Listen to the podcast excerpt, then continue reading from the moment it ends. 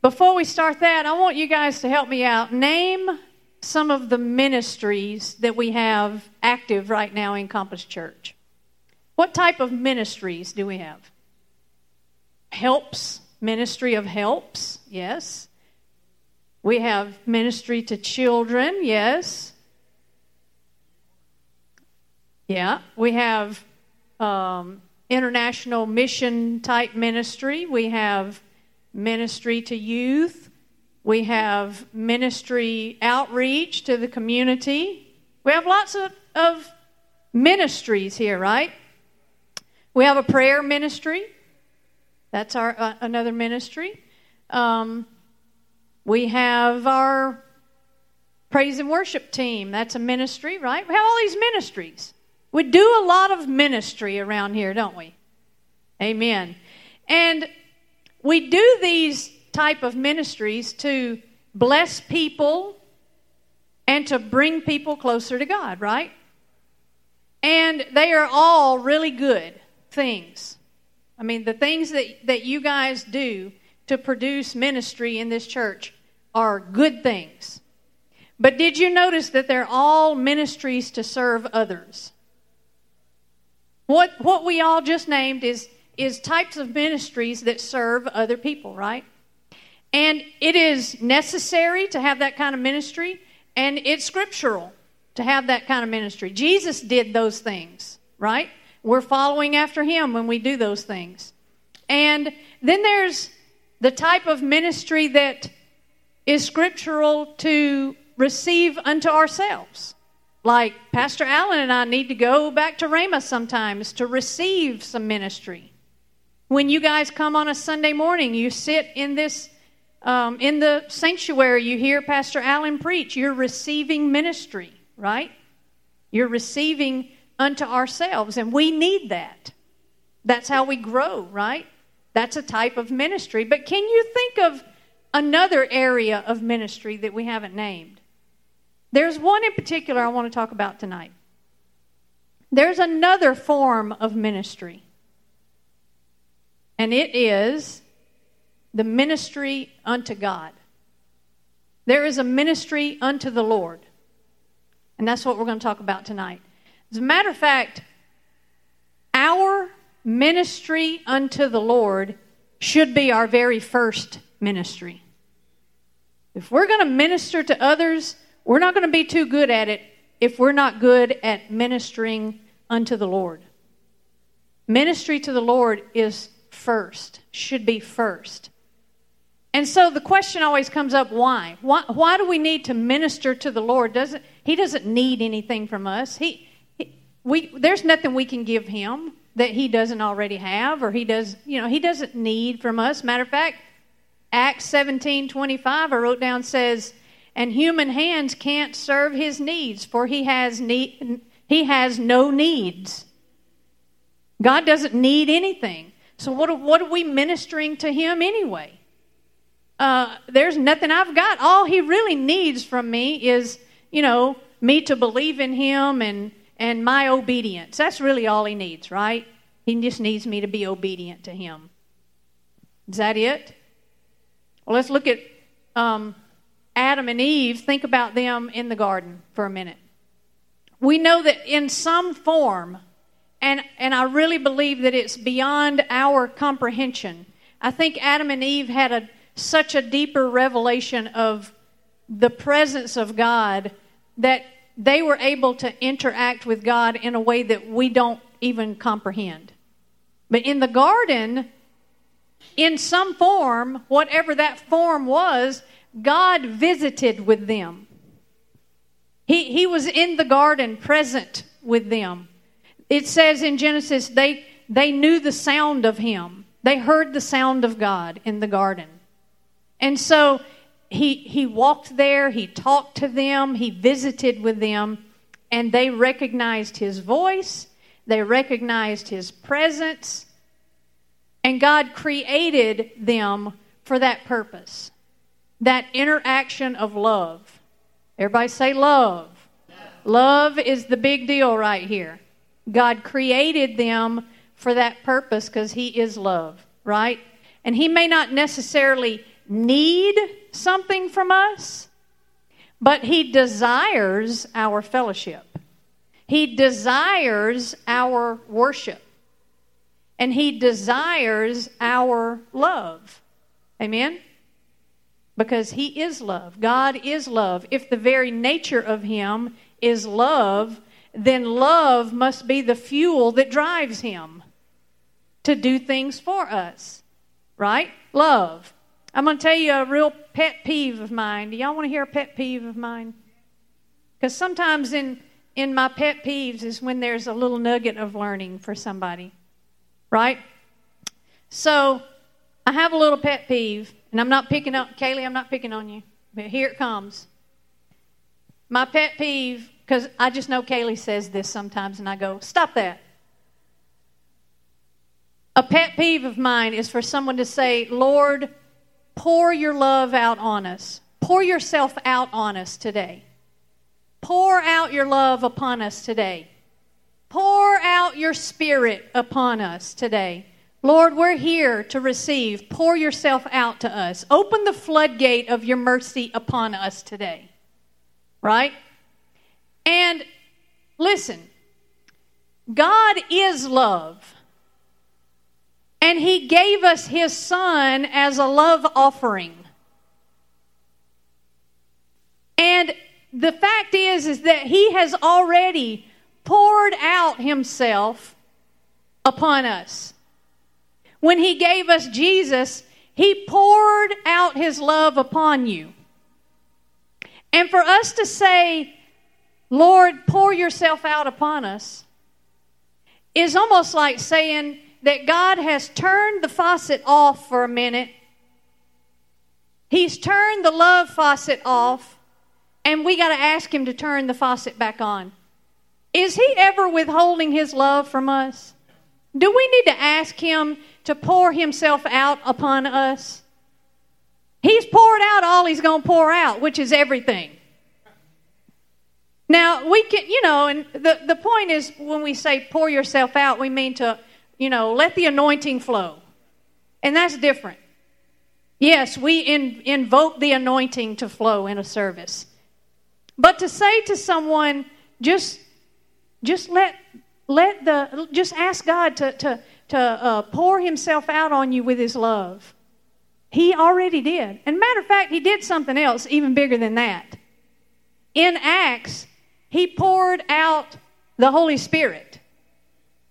Not only did he pour out Jesus upon us, which, you know, was enough pouring out to wash away every sin, to remove every sin and sickness and everything else that comes with salvation. But then later, he poured out the Holy Spirit. It says in Acts chapter 2 In the last days, I will pour out my spirit on who? all people. That's me. That's you, right? So the Holy Spirit has been poured out on us to, to ask God to pour some more Holy Spirit out. He don't, he, there's no more to pour out. He poured it all out. Amen? Hallelujah. So it's up to us to draw upon what He's already provided. Amen? Amen. So let's turn over to Acts chapter 13, verse 2. And I just want you guys to turn there because we're going to re- reference this verse a couple of times tonight. But I'm going to read it real quick. Acts 13, verse 2. And this is the church of Antioch, and they have gathered together a bunch of priests a bunch of the preachers have gotten together, and this is what it says that they did. It says, As they ministered to the Lord and fasted, the Holy Ghost said, Set me, Barnabas and Saul, for the work, separate me, Barnabas and Saul, for the work whereunto I have called them. As they ministered to the Lord and fasted, the Holy Ghost said, Separate me, Barnabas and Saul. And so this verse outright says, As they ministered to the Lord. That's what we're talking about tonight. ministry unto the Lord. And so the question tonight is what is ministering unto Him? What does that look like? I'm going to get a little definition for you from another scripture because we let scripture reference scripture. Amen? And so if you want to turn over to Psalms 34, we're going to look at that real quick. Psalm 34, starting in verse 1. And I'm just going to preface by saying that this psalm, David wrote this psalm at probably his one of his lowest moments in his life. I mean, it was not going very well for David right here in Psalm 34. He was alone. He had had to separate himself from his very best friend Jonathan. He had to say goodbye to him and run off because, uh, you know, he was Saul was chasing after him and he had assassins trying to kill him. And so he had to go by himself into hiding. He had to go into a cave and basically hide out for his life because they're trying to kill him. And you would think in this moment that he would write a psalm that said, God save me from my enemy. Right? And he wrote a lot of those, David did. But in this moment, this is what he wrote. These are his lowest moment words, and he, his words in this psalm show us how to minister to the Lord. So, Psalm 34, starting in verse 1, it says, I will bless the Lord at all times.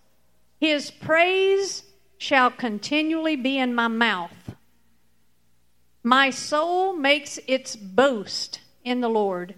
Let the humble hear and be glad or rejoice. Oh, magnify the Lord with me, and let us exalt his name together. I sought the Lord, and he answered me and delivered me from all my fears. And those who look to him are radiant, and their faces shall never be ashamed. Let's stop right there. I want to I want to give you some key words that you can underline in that verse. And your translation may use a, a little bit different word, but we're going to try to hit them all, okay? In verse 1 it says I will bless the Lord. That word bless, you can underline that in your Bible even. It's it's okay to write in your Bible by the way. Write in your Bible. It, it says the word bless, it means to extol, it means to kneel down, to use words of honor and expressions of thanks and love. And so sometimes we say, Bless you, Lord. Or we even sing songs, We bless the name, the name of Jesus. We sing songs that say, Bless the name of Jesus or Bless you, Lord. But actually, to bless the Lord is more than that. It's to say words of thanksgiving unto Him. It's to call out to Him how magnificent He is. Right? It's more than just, Lord, I bless you today. Right? It, it's saying specific things about His, His majesty, His greatness. Right? That's what most of the Psalms are blessings unto God. Amen? And then it says, His praise shall continually be on my mouth. That word praise means exaltations or songs of worship. Songs of worship. And then it goes on in verse 2 My soul makes it boast in the Lord. That word boast means to speak with confidence, it actually means to brag. When we are ministering to the Lord, we're bragging on Him to Himself. We're telling Him how awesome He is. We're, we're exalting Him almost in a bragging kind of way. That's my daddy.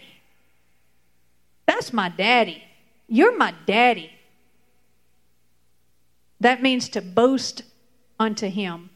And then it says uh, to be glad or rejoice. That word rejoice means to have joy. Be full of joy, joyfulness. Rejoicing is joy, right? And then it goes on in verse 3, it says the word magnify and the word exalt in that ver- in in verse 3. Magnify and exalt. It means to glorify. Magnify means to make something bigger. So when we magnify the Lord, we are making him bigger than our problem, bigger than our life, bigger really than anything. We're making him bigger. It means to enlarge, to make great, or to increase something. That's to magnify and exalt. And then at verse 4 says, I sought the Lord. Sought or to seek. That word means to seek, to pay full attention. I sought the Lord means I paid him with absolute full attention. It means to cry out earnestly. To seek him means to cry out earnestly, to inquire of him, and it also means to require of him. We could talk about that all night, but that's what to seek the Lord, to I sought the Lord. I paid him utmost attention and I cried out to him to him. And then the word look in verse 5 means to gaze upon or to observe, to be observant of. And so I kind of wrote this little summary right here. I'm going to read it. To minister to the Lord means to get in His presence, lay aside every personal, worldly want and need, and focus on Him alone. To pay full and complete attention to Him and cry out to Him in boldness, looking only to Him for life and love. With confident words of exaltation, give Him glory and honor making him bigger and more important than any circumstance, to bring to attention every mighty and glorious aspect that he is and deed that he has performed, bragging on him as your father, protector, provider, and everything. And then I ended it with to worship him. To worship him. Amen? That didn't really sound like any of those ministries to others or ministry to self, does it? It's a very different type ministry when we minister unto the Lord. And so I want to give you some examples. And we're going to turn to a lot of scripture tonight. Y'all can either be fast turners or you can write them down and look them up later, and I'm going to read them all out. But um, we're just going to start with a few examples. In the Old Testament, God gave one whole tribe of Israel the job of ministering to him. He actually assigned it to them. Right? In Deuteronomy 10, verse 8. Deuteronomy 10, 8, it says, At that time the Lord set apart the tribe of Levi to carry the ark of the covenant of the Lord, to stand before the Lord, to minister to him, and to bless in his name to this day. Y'all hear that? That was the whole tribe of Levi. That was their assignment minister to the Lord. Deuteronomy 18:5 says for the Lord for the Lord your God has chosen him out of all of your tribes to stand and minister in the name of the Lord him and his sons for all time. And then First Chronicles 23 13 First Chronicles 23:13 says Aaron was set apart to dedicate the most holy things that he and his sons forever should make offerings before the Lord and minister to him and pronounce blessings in his name forever. Do you see that? Do you see that ministry that we just read about in that Psalm 34 active in the assignment of the tribe of Levi? It was, it was their purpose to minister unto the Lord. And all those key words that we just read, they're, they're put into practice by the tribe of Levi. And then, after that time, then the temple was built and the Ark of the Covenant was built. And the Ark was given that special room in the temple, remember? And the whole existence of the temple was to be a place where God could meet his people, and the people were to go there and minister unto God. The whole existence of the temple, the temple's purpose was a meeting place for people to go and minister to God. That's kind of opposite of what we do in church services today. Today we have a church building and people come here to get ministered to. Right? Did we got it kind of backwards? Because the temple was built for the people to come and minister to the Lord. Right? Let's look what the Levites were supposed to do. Here was their here, here was their job um, description. In First Chronicles 16 4, it says, And then he appointed some of the Levites as ministers before the ark of the Lord to, here's what they did, to invoke, to thank, and to praise the Lord, the God of Israel. That was what they told them to do. And then Second Chronicles 29 11, it says to stand before him and serve him and minister before him and burn incense. Right? You see any service to anybody else there? They're doing those things unto the Lord. And then Second Chronicles 31 2, to offer burnt offering and fellowship offering, to minister, to give thanks, and to sing praises at the gates of the Lord's dwelling. All of those are ways that they were assigned to minister unto the Lord. And again, the, the complete focus, the whole purpose was to minister to God alone. Have anything to do with us getting a good sermon or filling up our coffee or any of those things. It was a ministry unto the Lord. Amen? And now, if you go on down to Joel, the book of Joel, Joel speaks of the priest ministering like this in Joel chapter 1, verse 13 and 14. Joel 1, 13 and 14. Check this out. It says, Dress yourselves in burlap. And he's talking to the priests, the ones that are ministering to the Lord. Joel is giving them a, some direction. He says, Dress yourselves in burlap and weep, you priests. And then he says, Wail, you who serve the altar, weeping and wailing. Weeping and wailing, it says, Come and spend the night in burlap, you ministers of my God, for there is no grain or wine to offer at the temple of your God. There was a, a famine going on. Announce a time of fasting and call the people together for a solemn meeting. Let's have corporate prayer. And bring the leaders and all the people of the land into the temple of your God so we can cry out to him there.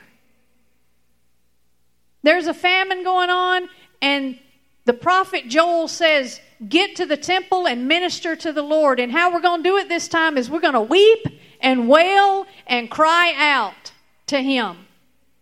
And then on down in Joel 2:17 it says let the priests Joel 2:17 let the priests who minister in the Lord's presence stand and weep between the entry room to the temple and the altar and let them pray spare your people Lord Sometimes it is necessary to cry out to God in this way. It is a way to minister unto Him. It's a time of weeping and tears, of intercession and supplication. Sometimes you just got to get before the Lord and just shut everything out, and there, there is a presence there that Man, I've seen Miss Lynette, right? Enter into that place of just absolute weeping before the Lord in intercession for lost people, for a nation. Right? There, there's, a, there's a place and a purpose for weeping before Him. For it says, wail weeping and wailing. Amen? And so, all of those things that we have talked about so far, they are from a Hebrew word that is sharath. Sharath, which means to attend to, to serve, to wait on, almost like a waiter waiting on you at a restaurant.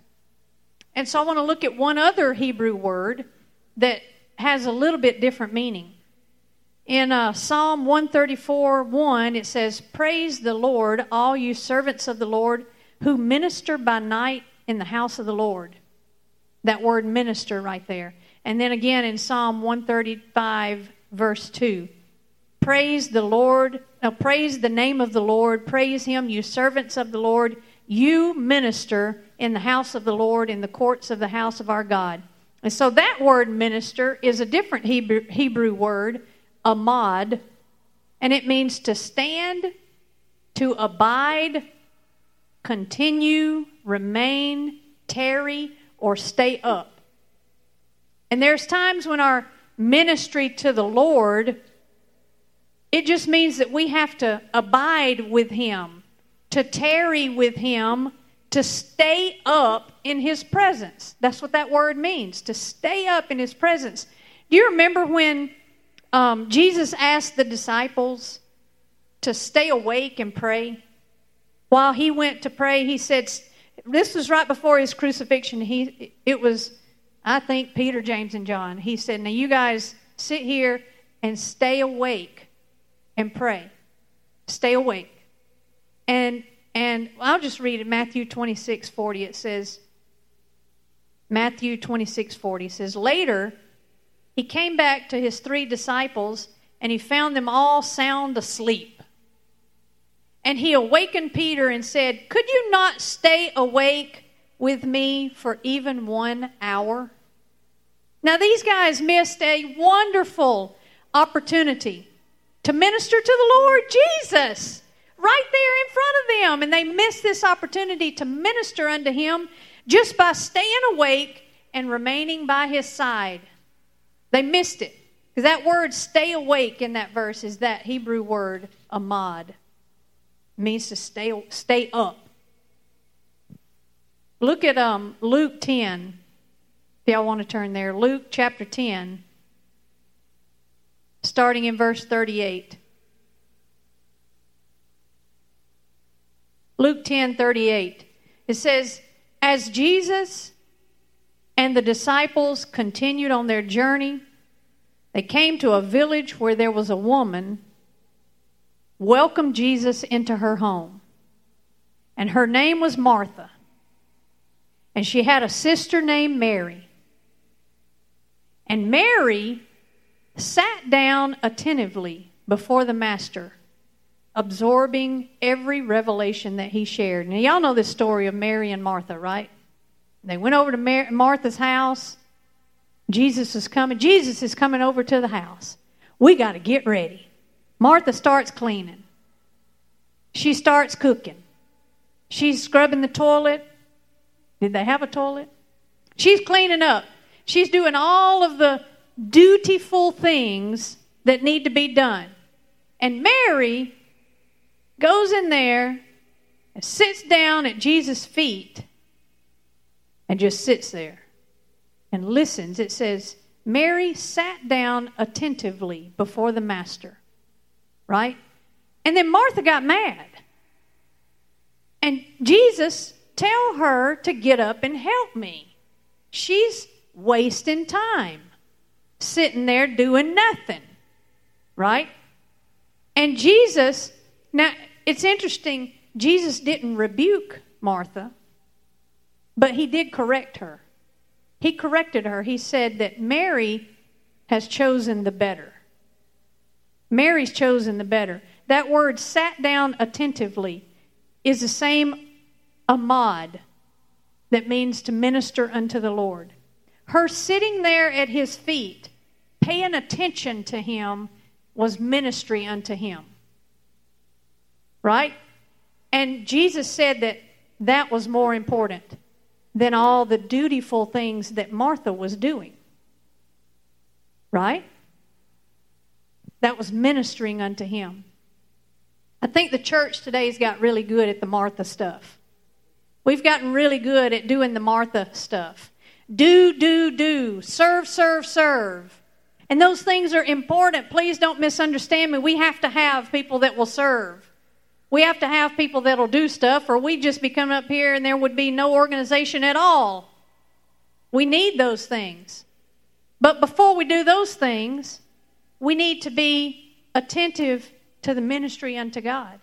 If we're so caught up with all the doing stuff, always serving, always doing, we almost become human doings instead of human beings. Right? I don't want to be a human doing. I want to be a human being. I want to be in the presence of God. I want to minister unto Him. We can't get so consumed. We got to learn to give God more of our heart before we give Him our duty. The duty is important. The serving is important, but we got to give Him our heart before we give Him our duty. But think about Adam and Eve in the garden again. They didn't have any work to do for God, right? Like we talk about today. There was no church. So Adam and Eve didn't go out and do evangelism. There was no need. There was no witnessing, right? They didn't need to get up on Sunday morning and get there at 9:20 to serve. I mean there was no need. They didn't have to pay their tithe cuz there was no need. They didn't have to pray for the sick and lay hands on people. They didn't have to cast out demons. Right? They didn't go on mission trips. There was no need for a, a evangelistic crusade. Right? They didn't have to believe God for clothes and believe for a car and believe for a house. God provided everything he, they needed, right? They didn't need to intercede for anyone. They didn't need to bind and loose anything. And they didn't need to do any of that. There was no deliverance, no Prayer services, none of that. All of these things that we're so busy doing today, Adam and Eve didn't have to do those things. That was not necessary then. They're necessary today because why? We live in a broken, fallen world. We don't live in the Garden of Eden as it was in the creation. We have things that we have to contend with. We have uh, the fight of faith that we have to fight. I didn't say fight demons, I said a fight of faith. But that takes effort. And there's things we have to believe God for. And there's lost people in this world. And so we have to do things to reach them that Adam and Eve didn't have to do. But what I'm trying to show you, there's, I'm giving you a picture of the way God created it to look. He didn't initially create it for all this stuff that we have to do. He initially created Adam and Eve for that personal inter- interaction with Him. Without all the dutiful stuff that we have to do. He, he just desired that love interaction, right? And so, if he had that on his mind at creation, and that was his intent and purpose for mankind, has he changed his mind? Is he content with us just to go about our duties? Has he, has he changed his plan from the beginning just because we live in a fallen world? Well, you don't have to, don't, don't minister to me right now. I don't need that. We'll work on that when you get to heaven. No. He has not changed his mind. He still desires that ministry unto him from us, right? And so, how do we do it? How do you minister to the Lord? How do we go about doing that? If that's if that's our number one ministry, we need to know how to do it, right? Because before we before you guys come back on Sunday morning, I want you to minister to the Lord so that we can come in here filled up with him, right? In his presence, and that anointing will be on us so that we can serve other people. So, how do we do it? How do you minister to the Lord?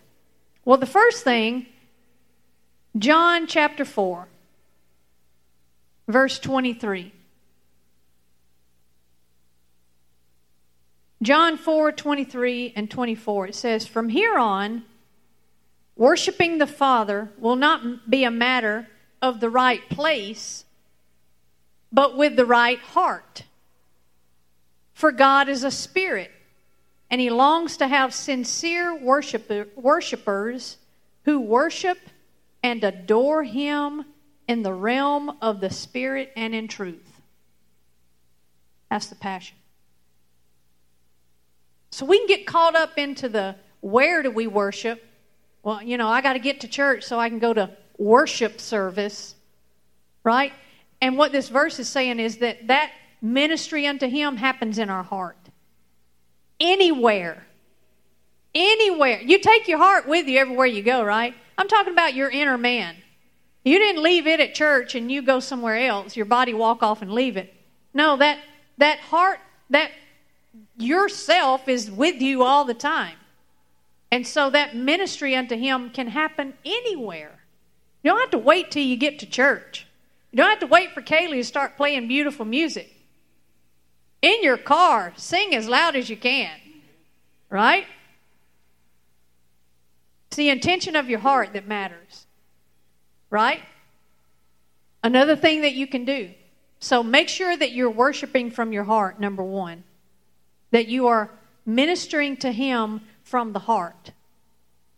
Not, not just waiting until the moment strikes. Amen? Now, another thing you can do is get your actual physical body involved.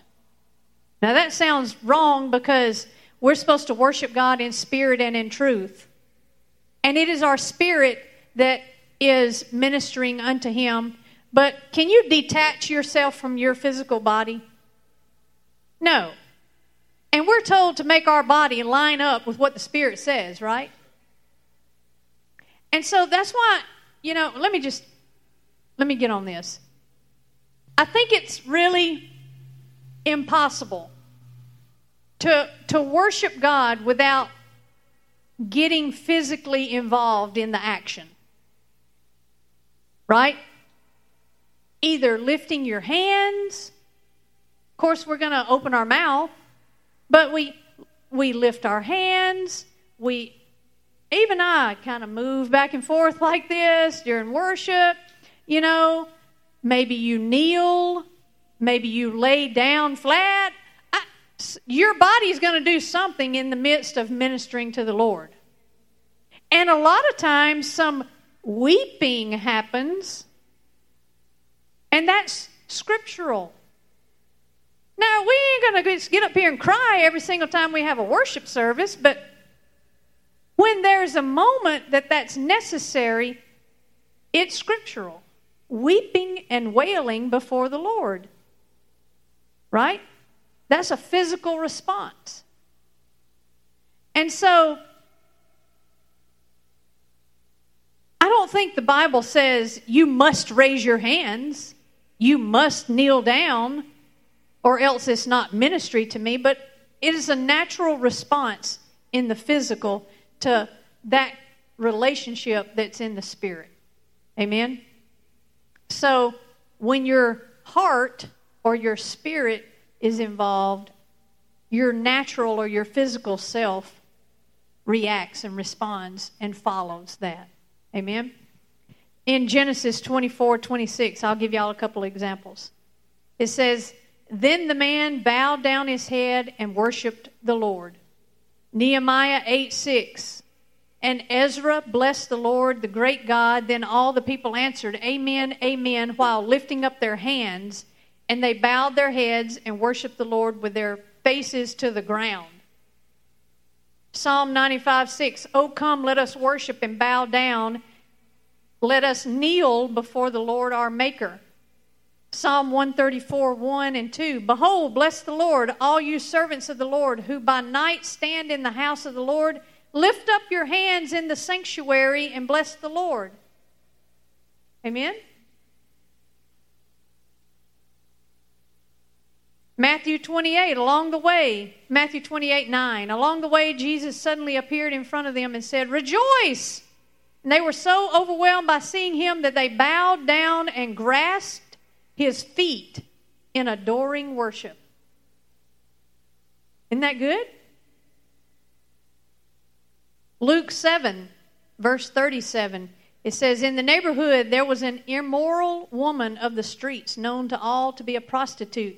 When she heard about Jesus being in Simon's house, she took an exquisite flask made from alabaster and filled it with the most expensive perfume, went right into the home of the Jewish religious leader, and knelt at the feet of Jesus in front of all the guests Broken and weeping, she covered his feet with the tears from, that fell from her face, and she kept crying and drying his feet with her long hair.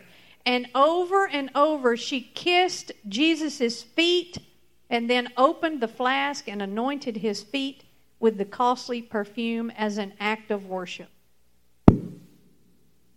Wow. That is that is ultimate ministry unto the Lord. How many of us have been right there? So incredibly connected to that moment of ministry to him that we we don't care who's looking. We don't care how much it cost.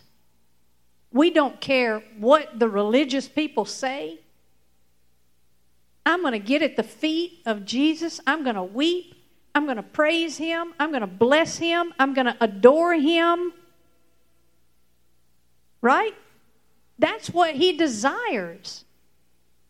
He desires that. Y'all get the idea, right? Another thing that we can do is we can minister unto him with singing and instruments. And you guys have heard this, but Psalm 150 Praise the Lord, praise God in his sanctuary, praise him in his mighty firmament, praise him for his mighty acts, praise him according to his excellent greatness, praise him with the sound of the trumpet, praise him with the lute and the harp, praise him with the timbrel and dance, praise him with stringed instruments and flutes, praise him with loud cymbals, praise him with clashing cymbals. Let everything that has breath praise the Lord. Praise the Lord. Amen. And then a few other verses talk about Psalm 68 talks about the singers went before, the players on instruments followed, and among them were the maidens playing the timbrels, Singing and, and instruments is a way to minister unto the Lord. What we do up here on Sunday morning is supposed to be ministering to the Lord. If it turns into ministering to the people, we're doing it wrong. We're doing it wrong. Ministry to the Lord. And another thing that you can do, y'all aren't going to like this, except Lourdes, she's going to like this. We can dance. We can dance as ministry to the Lord. Psalm 30, verse 11 You have turned for me my mourning into dancing and you have put off my sackcloth and clothed me with gladness. And Psalm 149 3 Let them praise his name with the dance, and let them sing praises to him with the trim, timbrel and harp. Right? I think we're, we've lost the, the, the joy of dancing in church. I mean, now we don't want to look like a bunch of kooks. And we don't want it to get out of hand, but why should we not? The Bible says to dance. David danced naked before the Lord. We don't want to do that now, Kenan. But the dancing part, we've lost it. We don't do enough of it anymore. Come on. One final thing you can do is to stand or to bow ministry unto the Lord, bowing before Him is ministry to Him. Standing before Him. Psalm 135, verse 1 and 2. Praise the name of the Lord. Praise Him, O you servants of the Lord, you who stand in the house of the Lord, in the court of the house of our God. Ezekiel 44 15. But the priests, the Levites, who kept charge of the sanctuary, they shall come near me to minister to me, and they shall stand before me, says the Lord God. He said right there, Stand before me. That's a ministry unto him. And Psalm 95, verse 5 and 6. He is the owner of every ocean, the engineer and sculptor of earth itself. Come and kneel before this God creator. Come and bow down before the mighty God, our majestic maker. Amen. Now, there's times when we're supposed to minister unto the Lord just because. Everybody say, just because. Just because. Just because He's God. We should take time to minister unto Him for no reason. Just because. Only because we love Him. We love you, God. We're just going to, I'm just going to minister unto you. But there's also times that we come together for a purpose, like corporate prayer. We come together for a purpose, and our ministering unto Him in those moments brings an action or a reaction from Him. Things happen when you minister to the Lord. Things happen when you minister him, to Him with no reason except just to love Him. Just ministering to Him out of pure want to will bring reaction from Him. But when we come together corporately for prayer, corporate prayer, or for some purpose, and we we don't we minister unto Him before we ever ask for anything. We spend that time ministering to Him. Man, we can move some mountains. He will move mountains. He responds to that kind of ministry unto Him, right? Look one more time at Acts chapter 13. Acts 13. And I'll start back in verse 1. It says, Now in the church that was at Antioch, there were certain prophets and teachers Barnabas, Simeon, and Lucius, and Cyr- Lucius of Cyrene, and uh, some other names, and Saul. And then verse 2 says, As they ministered to the Lord and fasted, the Holy Spirit said, Now separate to me Barnabas and Saul for the work to which I have called them. Revelation and direction came as they ministered. It says, as they ministered to the Lord. Y'all remember when Paul and Silas was they were put into prison. They beat them and they ripped off their clothes and put them into the inner cell of the prison. Y'all remember that in Acts? In Acts chapter 15, uh, chapter 16, verse 25, it says, About midnight, Paul and Silas were praying and singing hymns to God. What were they doing? Ministering to Him. Praying and singing hymns unto God ministering to him, ministering to God in prison. And the other prisoners were listening to them. That means they were loud. They were singing loudly and praising God. And suddenly, there was such a violent earthquake that the foundations of the prison were shaken and at once, all of the prison doors flew open and everyone's chains came loose. Right? Supernatural response comes from ministering to the Lord. It said, they were singing and praising God. They were ministering to God. And in that moment, uh, do you think it was a coincidence that an earthquake came right the moment that they were singing and praising?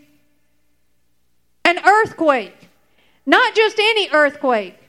An earthquake so strong that it broke off the prison doors and it broke the chains off of all the prisoners.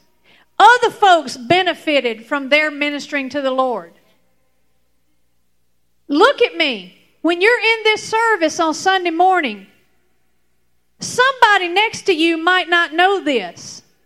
And when you minister to the Lord in a service, they're going to benefit from you being obedient. Why are you standing there not doing what the Bible says to do? I'm not fussing at y'all, I know y'all do, but why do we get in a service and we think, I don't know what they might be looking at me? I mean, I want to dance and all, but, you know, I want to kneel down, you know. I, I know the Lord says to minister unto Him by kneeling or raising my hands, or, I mean, I know it says that and all, but, I mean, they, they might be looking at me. Right? Why do people do that?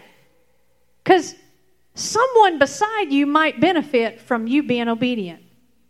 These, the prison doors flew open and it says everyone's chains came loose. Because just two guys were obedient to minister to the Lord. Right? Right? When we minister to the Lord, I wrote down a few things that might happen. This is it. We minister to God.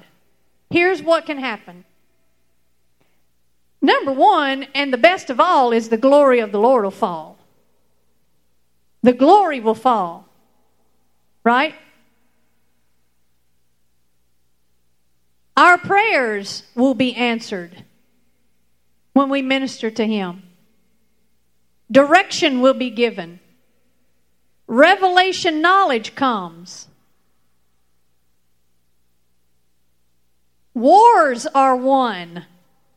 Y'all remember the, the army that put the singers and the band in the front? Wars are won when we minister unto God. Circumstances are changed.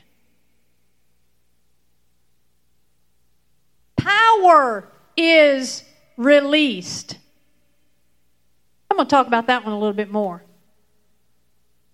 Miracles happen and supernatural flow begins. Power, miracles, and supernatural happenings. Right? Did you know Brother Hagin used to talk about a story that there was a there was some kind of child or a baby that was having convulsions and they called everybody to come and pray and the ministers gathered and and prayed. They laid hands, they anointed with oil, they did all the things they're supposed to do. You know, supposed to do. The things that that a minister does when he enters into the hospital room of someone that they did all those things, and this, this baby just kept having convulsions, seizures. And the baby was seizing. They had done all they were going to, you know, that they were supposed to do. They prayed, they laid hands on, they did all that. And either Brother Hagin or whoever he was telling this story about said, That's it. Let's just uh, Let's just worship the Lord. And when they started worshiping the Lord, ministering unto the Lord, they stopped doing all the stuff and they just started praising the name of God. The baby stopped all that se- seizures and everything. And so they were like, oh, look, it's over. And so they stopped singing and they got to talking among themselves. Baby started having another seizure. They said, oh, no, no, no. And all they did was start praising and worshiping the name of the Lord again. And the baby sat right down, and, and they couldn't find anything wrong with the baby. Power is released when we minister to the Lord. See, a lot of times we, you know, we, we spend too much time doing all the steps when all God really wants is us to minister to Him, you know, just, just be in His presence. Just minister unto him. Just stop all the stop all the commotion, stop all the program, you know, and just spend some time with me. You don't even really have to do anything. The, the word says just stand. Just sit at his feet and wipe the tears off of his feet with your hair. Right? Bow before Him. Oh, I've wanted to do this. I wanted to do this tonight. I don't know if we have time. Y'all want to do it? So, Kaylee, you and Jessica, come here. In the book of Revelation, it talks about, let me just turn to it. This is going to be fun.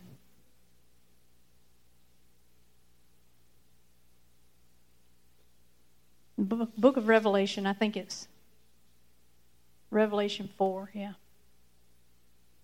Talks about the throne room. God's throne room. Y'all ever been in there?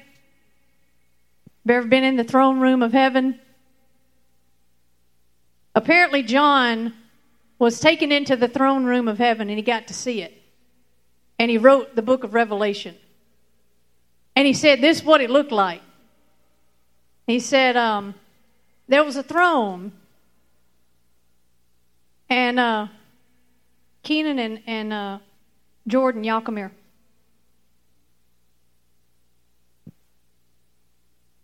There was these four creatures that had eyes all over their body. One was like a lion, and they had six wings. They, they each, each of the four creatures had six wings, and they would fly or whatever, and they would circle around the, the throne with their, and they had eyes all over their body or whatever. And it said they would fly around and circle around the throne, and they would say, Holy, holy, holy is the Lord God Almighty who was and is and is to come. And the living creatures would give glory, honor, and thanks to him who sits on the throne who lives forever. So that was their job. So y'all be the creatures. You got wings, and they would fly around. Now, now wait, don't do it yet. And then around the outer edge of the, the throne were these 24 elders.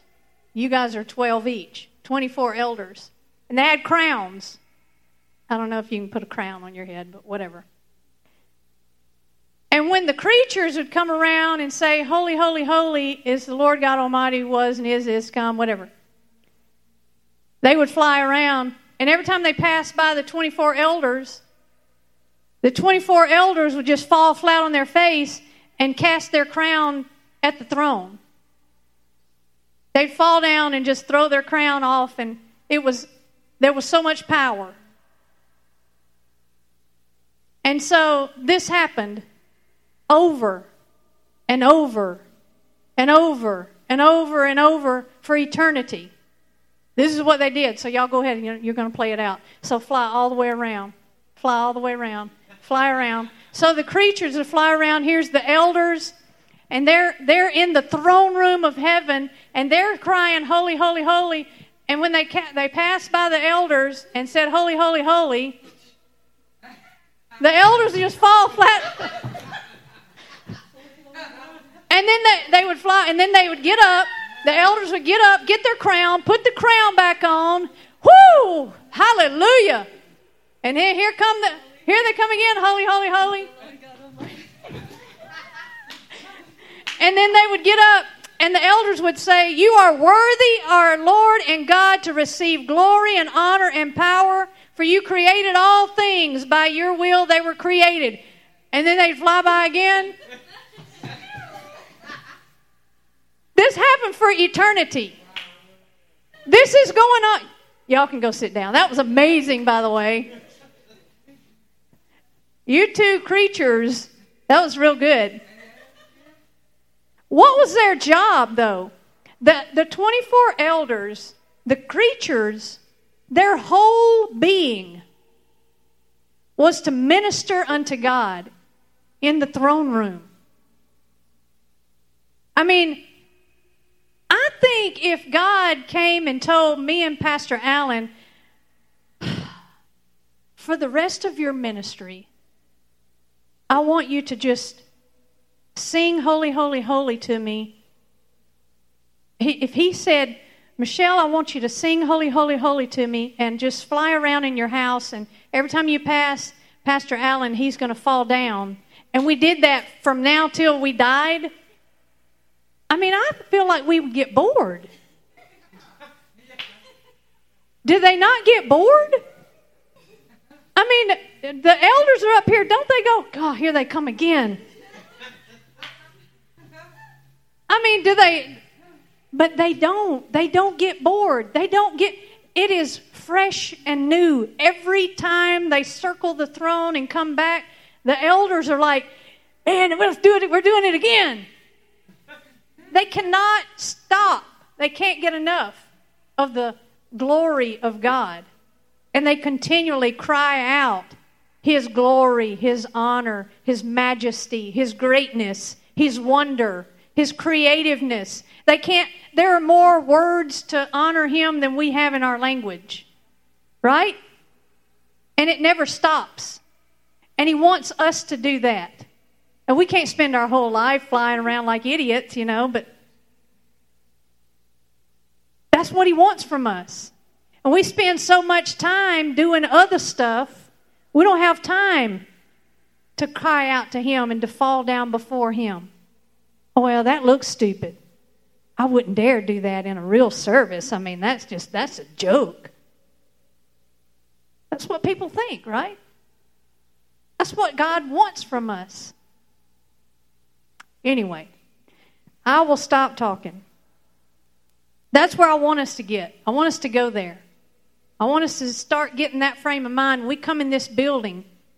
Yes, we have to serve. Yes, we got to get the coffee ready. Keenan got to cook breakfast. I get it, and we got to we got to get everybody together. You got to go in the kids' room. Got to color some sheets, and we got all of that is important. Oh, we're not coloring. We're creating crafts. But if we're not ministering to Him, none of what we're doing on Sunday morning matters. It doesn't matter. It's a show, it's a joke.